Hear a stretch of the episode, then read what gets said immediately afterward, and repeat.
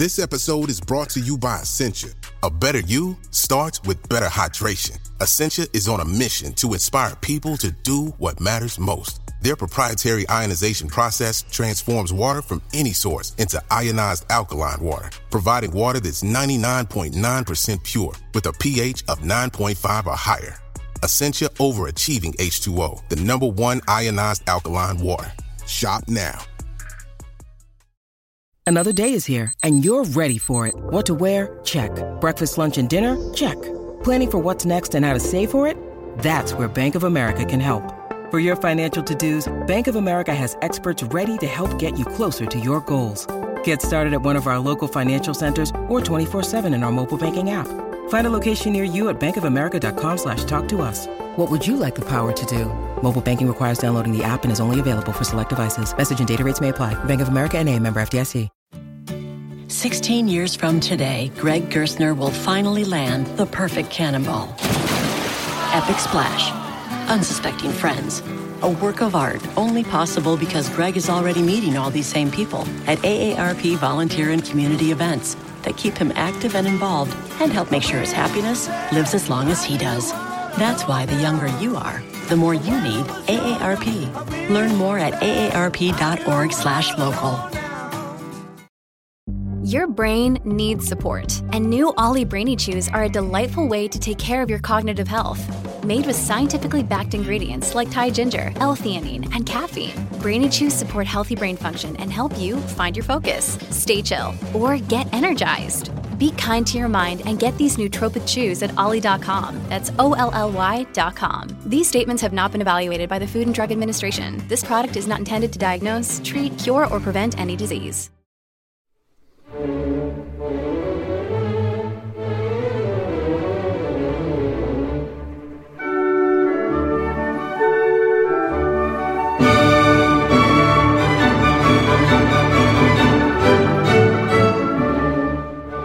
and welcome to the Music to My Ears podcast, brought to you by BBC Music Magazine, the world's best selling classical music monthly.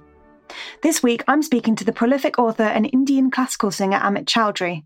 His latest book, Finding the Raga, an improvisation on Indian music, was published recently by Faber and is part memoir, part essay, centering around his enduring love for Indian classical music and the power of the voice. As well as writing numerous novels, essays, and poetry collections, Amit is a professor of contemporary literature at the University of East Anglia. He spoke to me recently from his home in Calcutta, where he has been teaching remotely. Apologies in advance for a little extra background noise that might be audible in this week's episode. There were dogs, there were doorbells, it was a real glimpse into what life is like recording from home during a pandemic. So, whereabouts are you in the world currently? I, am at home in Calcutta, uh, mm-hmm. in India. And uh, yeah, I, um, I was teaching uh, in, in the UK at, at UEA until early December came back and taught the final couple of weeks online because all the teaching was online anyway. And uh, and I've been here since. I mean, so how have you spent lockdown as a writer and a uh, music lover? How have how have music and writing fit into your experience of lockdown over the past year? As a writer, I have um, written about the lockdown. Um, I have, yeah, writ- written quite a few uh, essays which are related to, to the kind of beginning of the lockdown and then what happens later. Uh, and um, I've been trying to sort of finish a novel that I'm writing.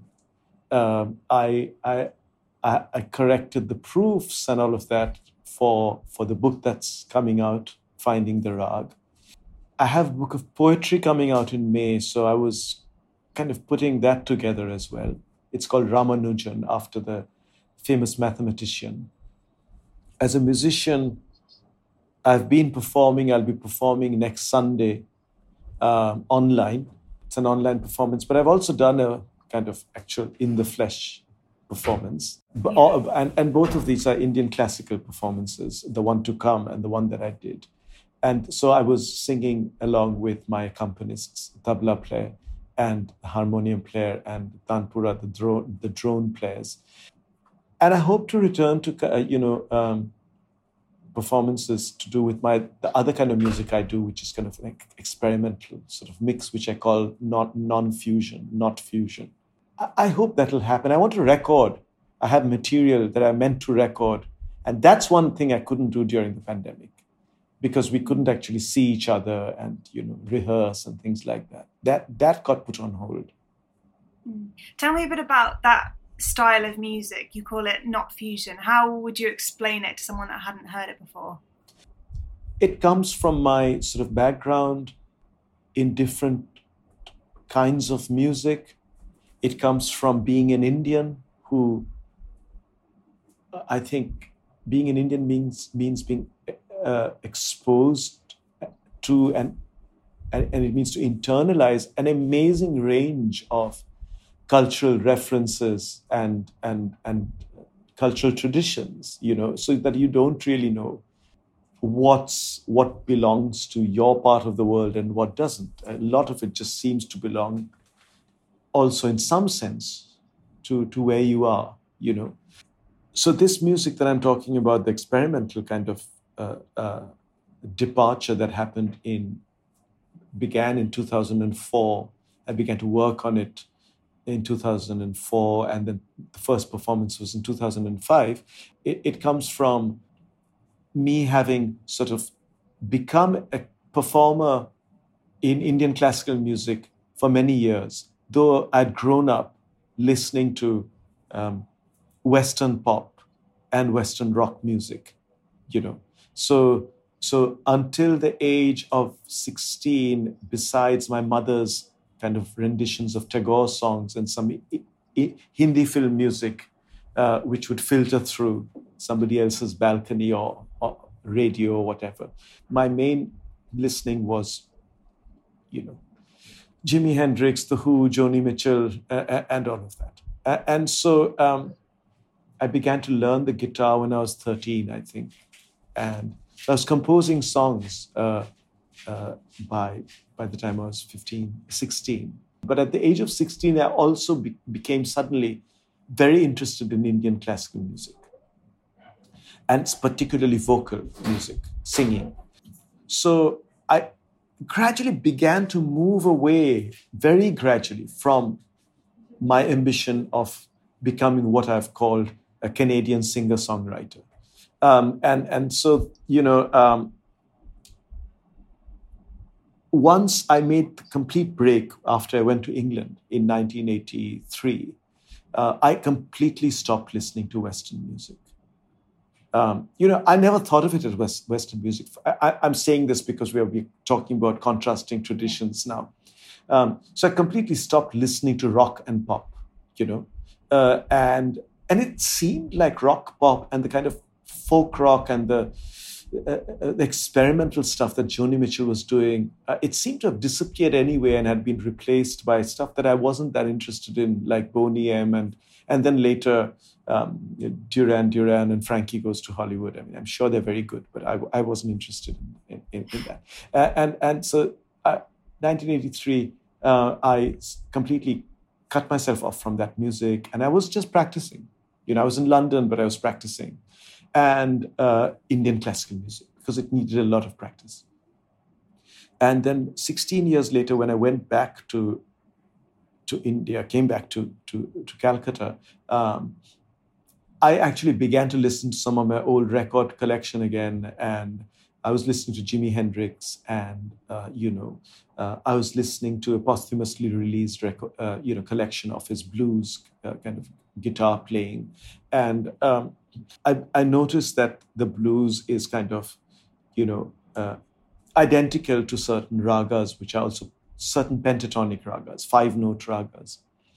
And, and that the blues also has uh, bent notes, which uh, makes it similar in approach to the note, uh, similar to Indian classical or Indian music.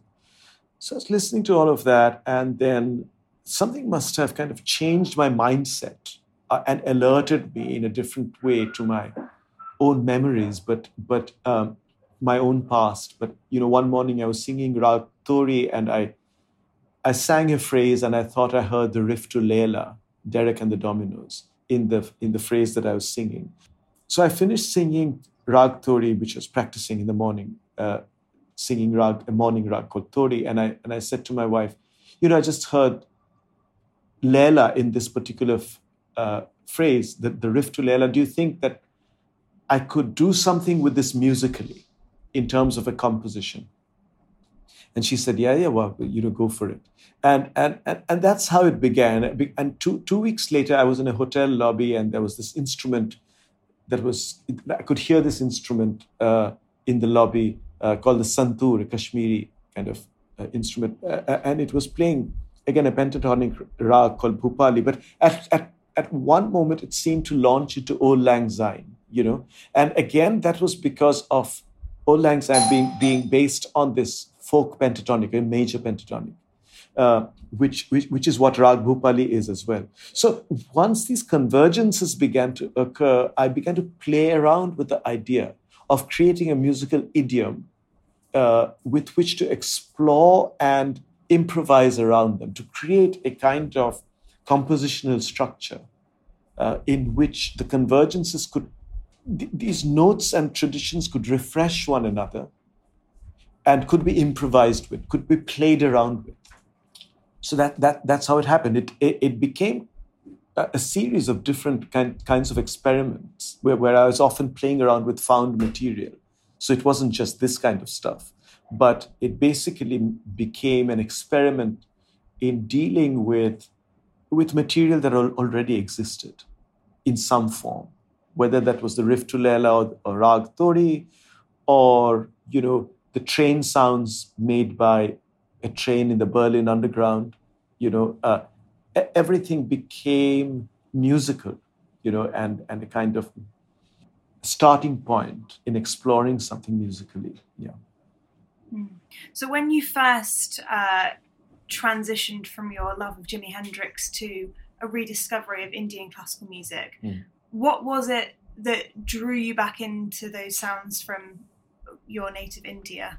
Well, Indian classical music, like European classical music, isn't something that I mean, classical traditions are often sort of minority tastes, and and uh, um, although I came from a very musical family, it's not as if I grew up with Indian classical music.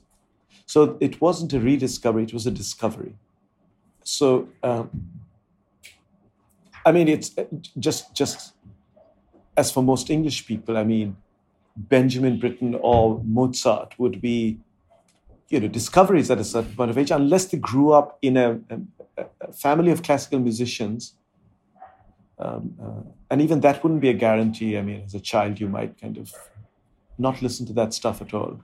So, um, so me, for me, it was very much a discovery. And the discovery happened. I began to hear snatches of song or performances uh, and I must have been open enough, open minded enough at the age of 16 to actually uh, notice the beauty of what I was, uh, what, what I was overhearing. Um, because, you know, classical music, because, because it's difficult in any tradition, you know, there's a prejudice against it. And, you know, it's, it's not like, it's not easy to listen to for a lay listener. So the, lay listener might think, well, what, what is this? You know, well, what's going on over here? Whether it's opera or whether it's khayal, you know, uh, and and a, a, moment needs to come in your life when you begin to suddenly open up as a person to things which are not so much your own as we think classical traditions are, but which are inherently strange and foreign, which is also what classical traditions are. And, and I let myself be touched by that strangeness. And, and that happened because I would, I would see somebody being interviewed on television. The interview would be in a language like Marathi, which I didn't actually properly understand. Indian languages that I spoke were my mother tongue, Bengali and Hindi. So I wouldn't understand what was going on, but then I would suddenly hear this singer sing something extraordinarily beautiful, but also difficult to do because I would then try to replicate it. Remember, I was a singer, I was singing with the guitar and all of that. So, and then also my mother's teacher, she was a singer of Tagore songs, but also of devotional Hindi songs. And a new teacher began to come to the house to teach her Hindi devotional songs. His name was Pandit Govind Prasad Jaipurwale, and he died at the age of 44 in 1988. So I'm talking about 10 years earlier in 1978 when I was 16 years old. He, he began to, to, to teach my mother, and he was an amazing classical singer. Besides being a singer of devotional songs and this, the, the, the, the Urdu love song called the Ghazal, he was a, an amazingly accomplished and gifted classical singer whose father was a great, great singer, Lakshman Prasad Jaipurwale, but who was also the composer of these extremely complicated, complex compositions, you know. And those were the compositions that I began to learn from uh, Govind Prasad Jaipurwale, because again, this face-to-face kind of encounter with a man whom I could listen to in our house, doing these tiny modulations with the voice, singing the same phrase twice, but with subtle alterations, and creating beauty, I suddenly thought, this is amazing. I, I want to be able to do this. It speaks to me. And after that came the period of listening and, and discovering, just as I said, 16 years later, I suddenly began to hear uh, the riff to Layla or Auld Lang Syne in, in ragas this is because a, a, an inner alertness then begins to make you pick up things and sounds and listen to them in a different way without you ne- necessarily seeking to listen differently. But this is what would have happened to me in 1978 that I suddenly became attuned to, to listening to, to classical music, to discovering it, attuned to discovery, you know. And so I began to listen to these radio stations, All India Radio, which I had never listened to before, in the spirit of discovery, which goes far deeper than any kind of scholarly re- research, because it's so deeply self interested in an artistic and creative sense. And then tuning into listening to channels on TV, which were completely entirely devoted to Marathi uh, language fare and things that I had no interest in. You know, I mean, this Marathi language kind of stuff because I didn't understand the language. And then suddenly to find somebody singing something and to be struck by it, to be electrified by it. And all of that coming without any any any system in place, any star system in place telling me that guys, you you know, you know, we're listening to this, you must listen to this. I mean, as would be the case with, uh, you know, to a certain extent, listening to Jimi Hendrix, you know. So th- there wasn't any of that context. My friends were still listening to Jimi Hendrix or whoever came, you know, whoever they were interested in later. So this was a genuinely solitary discovery, uh, coming without any kind of star endorsement. Not to say that they, some of these people or a lot of them weren't stars in their own worlds, but but you know that that's how it happened. Mm. Are there any artists or specific pieces of music or moments that you recall hearing and falling in love with as your first introduction into that world of Indian classical music? Yeah, I do. Kishori Amonkar, this great singer, this woman uh, who is possibly the greatest singer of classical singer of a generation, she died some years ago listening to her, on, uh, she she's one of the people I mentioned watching and listening on this Marathi program on Sunday mornings that happened on Sunday mornings on on television. Not quite understanding what she was saying. Of course, there are there are similarities between Marathi and Hindi and Bengali. Trying to follow what she was saying. Then suddenly she stops speaking and, and she demonstrates something and sings. And being struck by the tone of her voice and how much she could achieve in those few minutes with what she was doing with those notes. Two weeks later, so this happened fast, a singer called Bhimsen Joshi on the same program. So I must have thought that, okay, this program is interesting. I better tune in on, on, on Sunday morning and, and listen to what's going on. So there was Bhimsen Joshi, and again he sang some a little bit of a thumri, which is which is the romantic. It's called it's, it's called a semi-classical form. It's a romantic form, which usually expresses or, or narrates some, something to do with the love that Radha has for Krishna, the god Krishna. So he sang a few lines uh, from a Thumri. Again, I was, I was very, very um, struck by, by just the beauty of, of the modulations. And, and of course, the, the modulations were very fluid. So I knew that they weren't, you know, they weren't set in stone, that they were being created on the basis of the rag and the basis of the form. Uh, at, uh, at that moment, that if he sang it another day, it would be slightly different.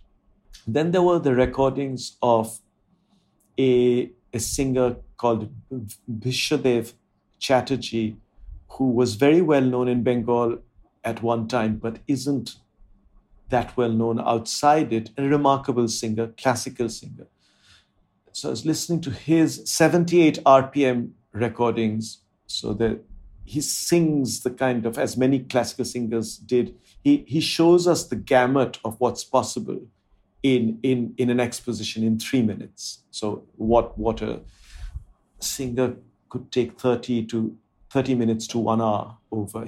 I mean, they do over three minutes. So a singer called S.D. Burman, well known, better known later as a what's called a music director, a composer for Hindi films.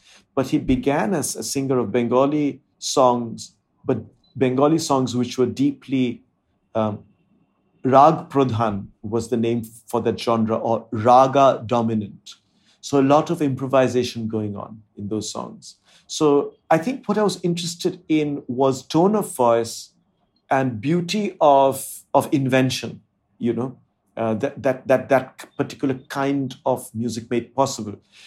And in your, in your new book, Finding the Rag, you mention um, your first interactions with Indian classical music, but also for lack of a better term, Western classical music, and you talk about when you first came across the Beethoven symphonies conducted by Karajan. Can you tell me a little bit about how you came across that and how that has kind of uh, intersected with your listening and performance of Indian classical music?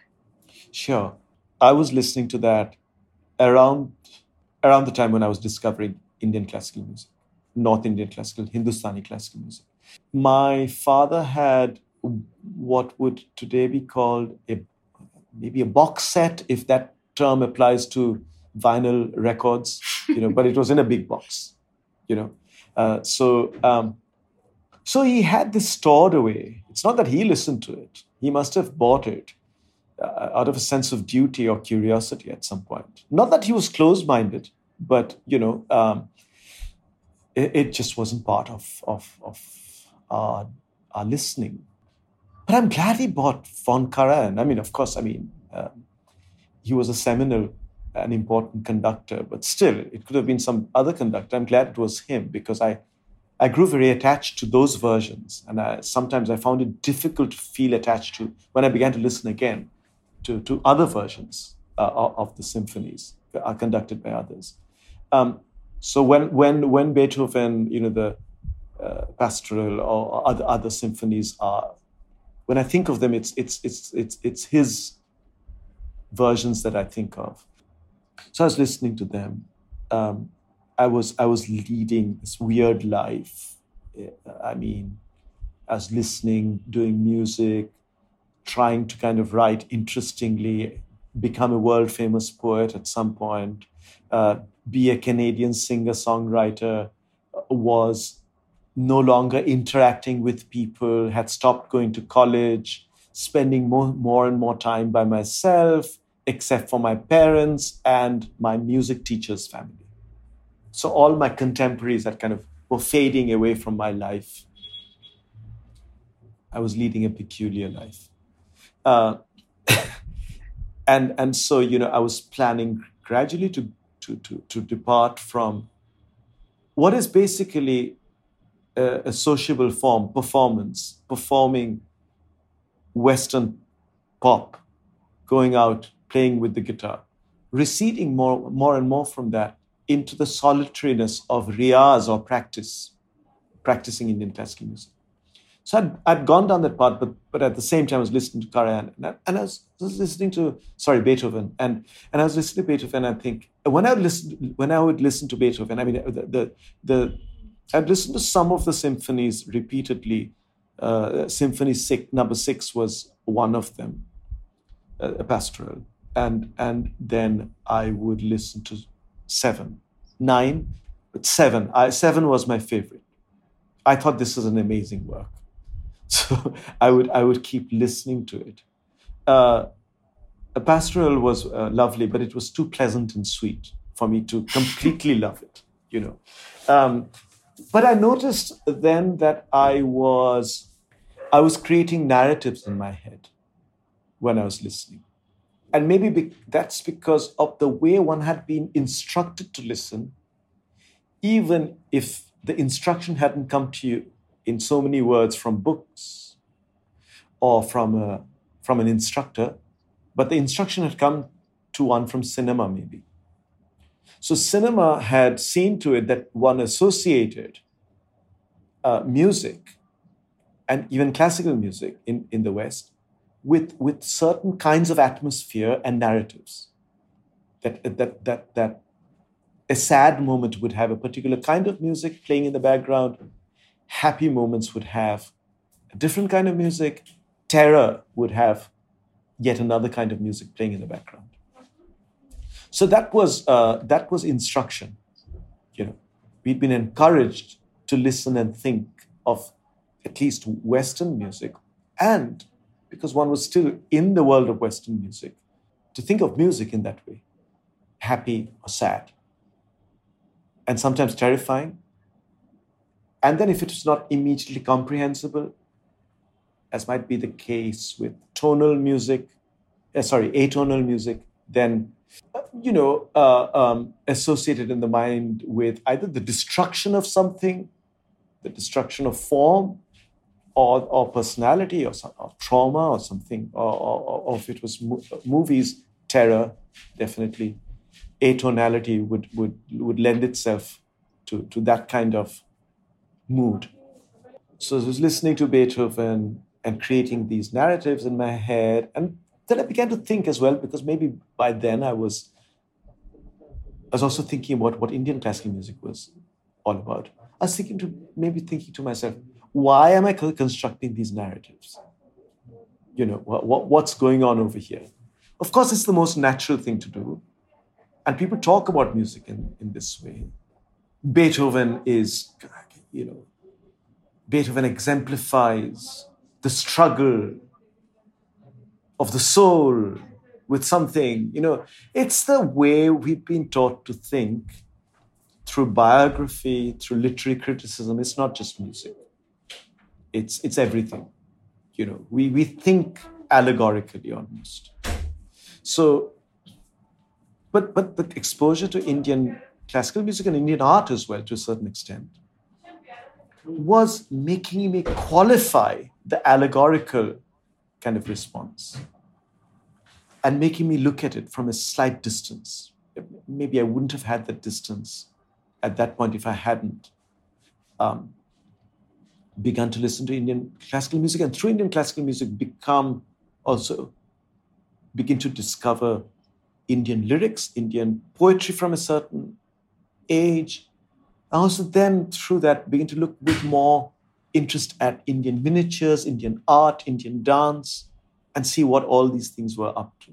You know, so because all of that was happening, I began to see things less in terms of man's kind of drama this drama of man's soul, you know, I began to see it less in terms of that. That's how that happened. Yeah. Hmm. It sounds like you you view narrative as intrinsically linked to both kind of European music in the Pastoral Symphony, for example, and also in the Indian Rag in terms of you talk about in the book about the exposition of a narrative and how that kind of reflects. Could you tell me a little bit more about how the arc of a narrative can be seen as similar to that of an Indian rag? Uh, but it would be a very different kind of narrative. Yeah. Uh, it, it, it wouldn't be a narrative about necessarily clearly demarcated moods where the clearly demarcated moods are denoted by a set of notes which we which we traditionally uh, associate with those moods, uh, such as um, you know a fast, cheerful movement uh, in the major scale in uh, the pastoral kind of being associated with the spring, uh, minus the minor scale, a sort of being sort of um, the way of representing a storm you know. It, it's so it's a very different kind of narrative. It shows that narrative development is possible without the sense of uh, you know uh, um, developing in the way we think of development as um, the person was born they grew up they had their ups and downs. Then they triumphed or they didn't triumph. These were the moments of triumph. These were the moments of defeat. These were the moments of happiness. These were the moments of, of sadness. And then it all comes to an end. It's not that kind of narrative. That, that novelistic narrative is not the kind of narrative that I'm talking about. It's a narrative in which there's a modulation on themes leading to constant surprise the development has to do with uh, the surprise of one thing being turned to another through, through tiny modulations, which we ca- call improvisation, but which are intrinsic to the development of the rag. So, so the fact that these notes can then be approached in the next moment in that way, uh, while maintaining uh, the requirements of the rag to, to, to not to not depart from a particular sequence or arrangement or relationship of notes that that uh, uh, is kind of intrinsic to that rag while maintaining that yet you you look at that particular relationship as you progress from the lower octave to the upper octave in a multiplicity of ways uh, each one of which is surprising and unexpected um, it's that kind of narrative Mm. So eh, when it's that kind of narrative, then you don't say, well, this bit is more important than that bit. You don't say that, you know, the moment of struggle is deeper than the moment of happiness. Uh, the happiness bit is a filler, which is leading to the crisis. You don't think of it in those terms. Each, each moment is a moment of surprise and a renovation of perception of what is happening to those notes. So, um, so you have to find a different way of thinking about narrative when you're thinking of narrative in that way. And on a purely practical basis for you as a writer, because you've written hugely prolifically, do you listen to music while you write, or do those entities have to be very separate for you?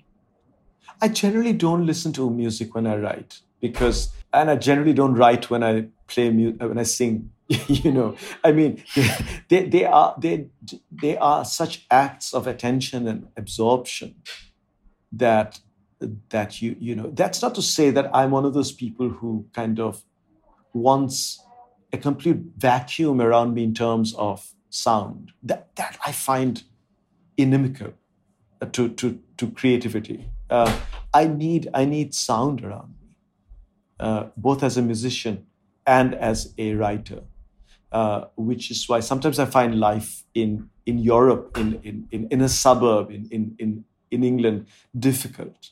You know, because because of the silence. Um, so I I need that. Uh, I need that constant flow of life, and which I which I identify with sound, actually, uh, and that life is unseen. So uh, it's life is not only what's visible, but what's what you can't see around you and, and what you can hear. So I, I identify with with I, I not identify, I depend on that on that flow of life of invisible life being there around me and coming to me subtly through sound. But music is such a powerful thing for me that it can can never be background, especially especially Indian classical music. I think no listener, if they have begun to sort of enter that world of Indian classical music could ever treat it as background, not even for cooking.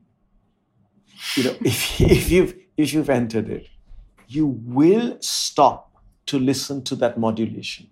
You will stop to listen to the fact that she or she did something there which they changed subtly over there. Uh, and what was that? Uh, so you will then stop, you know, chopping the onions or you know whatever it is, it, it is you were doing with the spatula at that point of time. so so you know, um, yeah, I, I I don't listen to music when when I'm writing. No. So wh- where does it fit into your into your day, and how do you decide? Because obviously you've mentioned the wide range of musical interests you have, Indian classical music being just one of them. How do they fit into your day, and how do you choose which genre to pursue? Indian classical music uh, is the training that I undertook, the kind of singing that I do, is now and has been for the last 30 years fundamental to me uh, in terms of how I perform and improvise. So whether I'm performing uh, quasi uh, jazz fusion um, vocals um, with with through the rag, or whether I'm actually singing uh, Indian classical, uh, North Indian classical music, I have to keep practicing. But I can't do those improvisations without practicing. So my my my week, my day, my life is organized around sessions of practice. Um, so I I practice through the week, sometimes even four hours a day. That'll happen twice a week, sometimes two hours, sometimes one and a half hours. Uh, and there will be days when I don't practice to rest my voice. And those days are like, you know, like amazing opportunities to, to just relax. But then I have to catch up with other things uh, during those days. But uh, the days when I practice for four hours, I can't do anything else. Uh, the other days, I kind of um, work on the music practice, but also write. Um, and um, in the evenings, I I don't do anything. I try not to do anything. Wise. Fab. So um, you mentioned practice there, and you kind of draw on it quite a lot in your book about your experience of practice. How how does practice and the discipline of music play? It seems to play quite an integral role in Indian classical music. You you impress upon that quite quite heavily throughout the book. Why why is it such a such a form that requires such practice?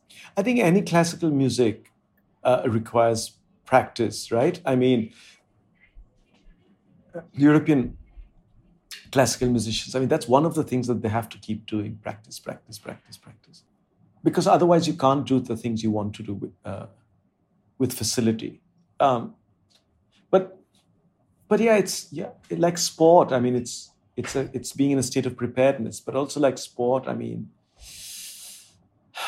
it's it's physical. So as you as you grow older, you know, maybe things slow down. Certainly they do parts of the voice may not, or, may not respond in the way that, that they did when you were 30 years old, you know.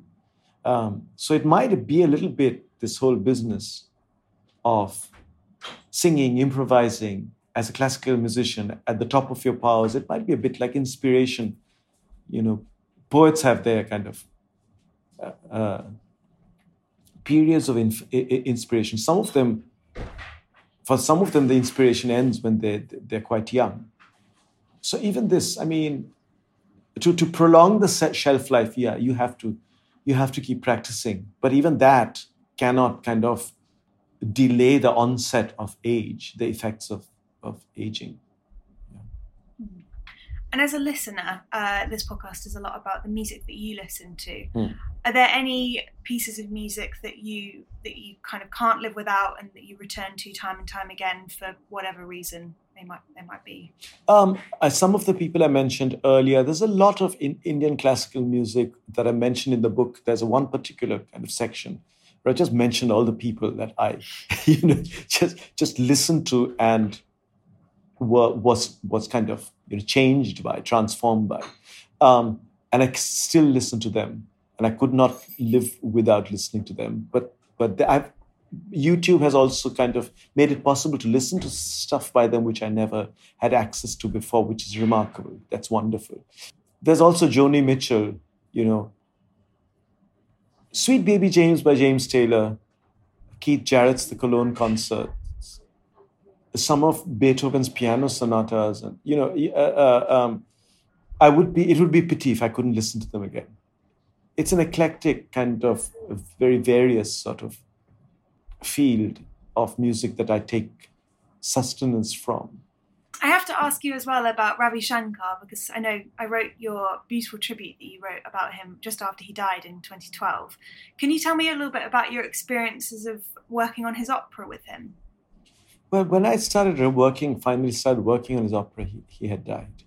Um, mm. So um, I would have worked with him because you know that was supposed to happen, working with him. But it didn't happen. So um, I worked with, uh, you know, the, the, the, the, the group of people that, you know, uh, uh, dealing with his music, primarily somebody called David Murphy, who's a conductor and composer and who was um, intimate with Ravi Shankar's work and the work he was doing on the opera.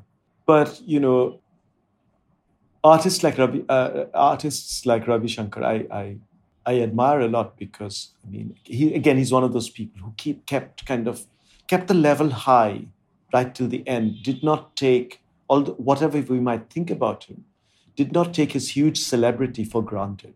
Did not let go of the essential discipline and demands of being a, a musician, which it is easy to do once you become a, a, you know, a celebrated figure in the way he was. But he didn't do that. So he's admirable in, in, in many ways. And before I let you go, thank you so much for your time. I just want to ask you one final thing, which is what is your current musical obsession? What are you thinking about or trying trying to work on as a performer, or what are you listening to? Anything like that? So I said, excuse me. I want to um, I, will, I want to record some of my some new material that that's been sort of uh, gathering dust uh, um, for for this this experiment that, that I was discussing earlier. Um, I want to release some of those songs that I naively sang and composed as a as a, as a young Canadian singer songwriter at the end of the seventies. That I'll do soon. I revisit a lot of old older things that I listen to. I listen to my daughter. She's a wonderful singer, uh, Aruna. That was Amit Chaudhuri talking to me from his home in Calcutta. We hope you've enjoyed this podcast from the team at BBC Music Magazine.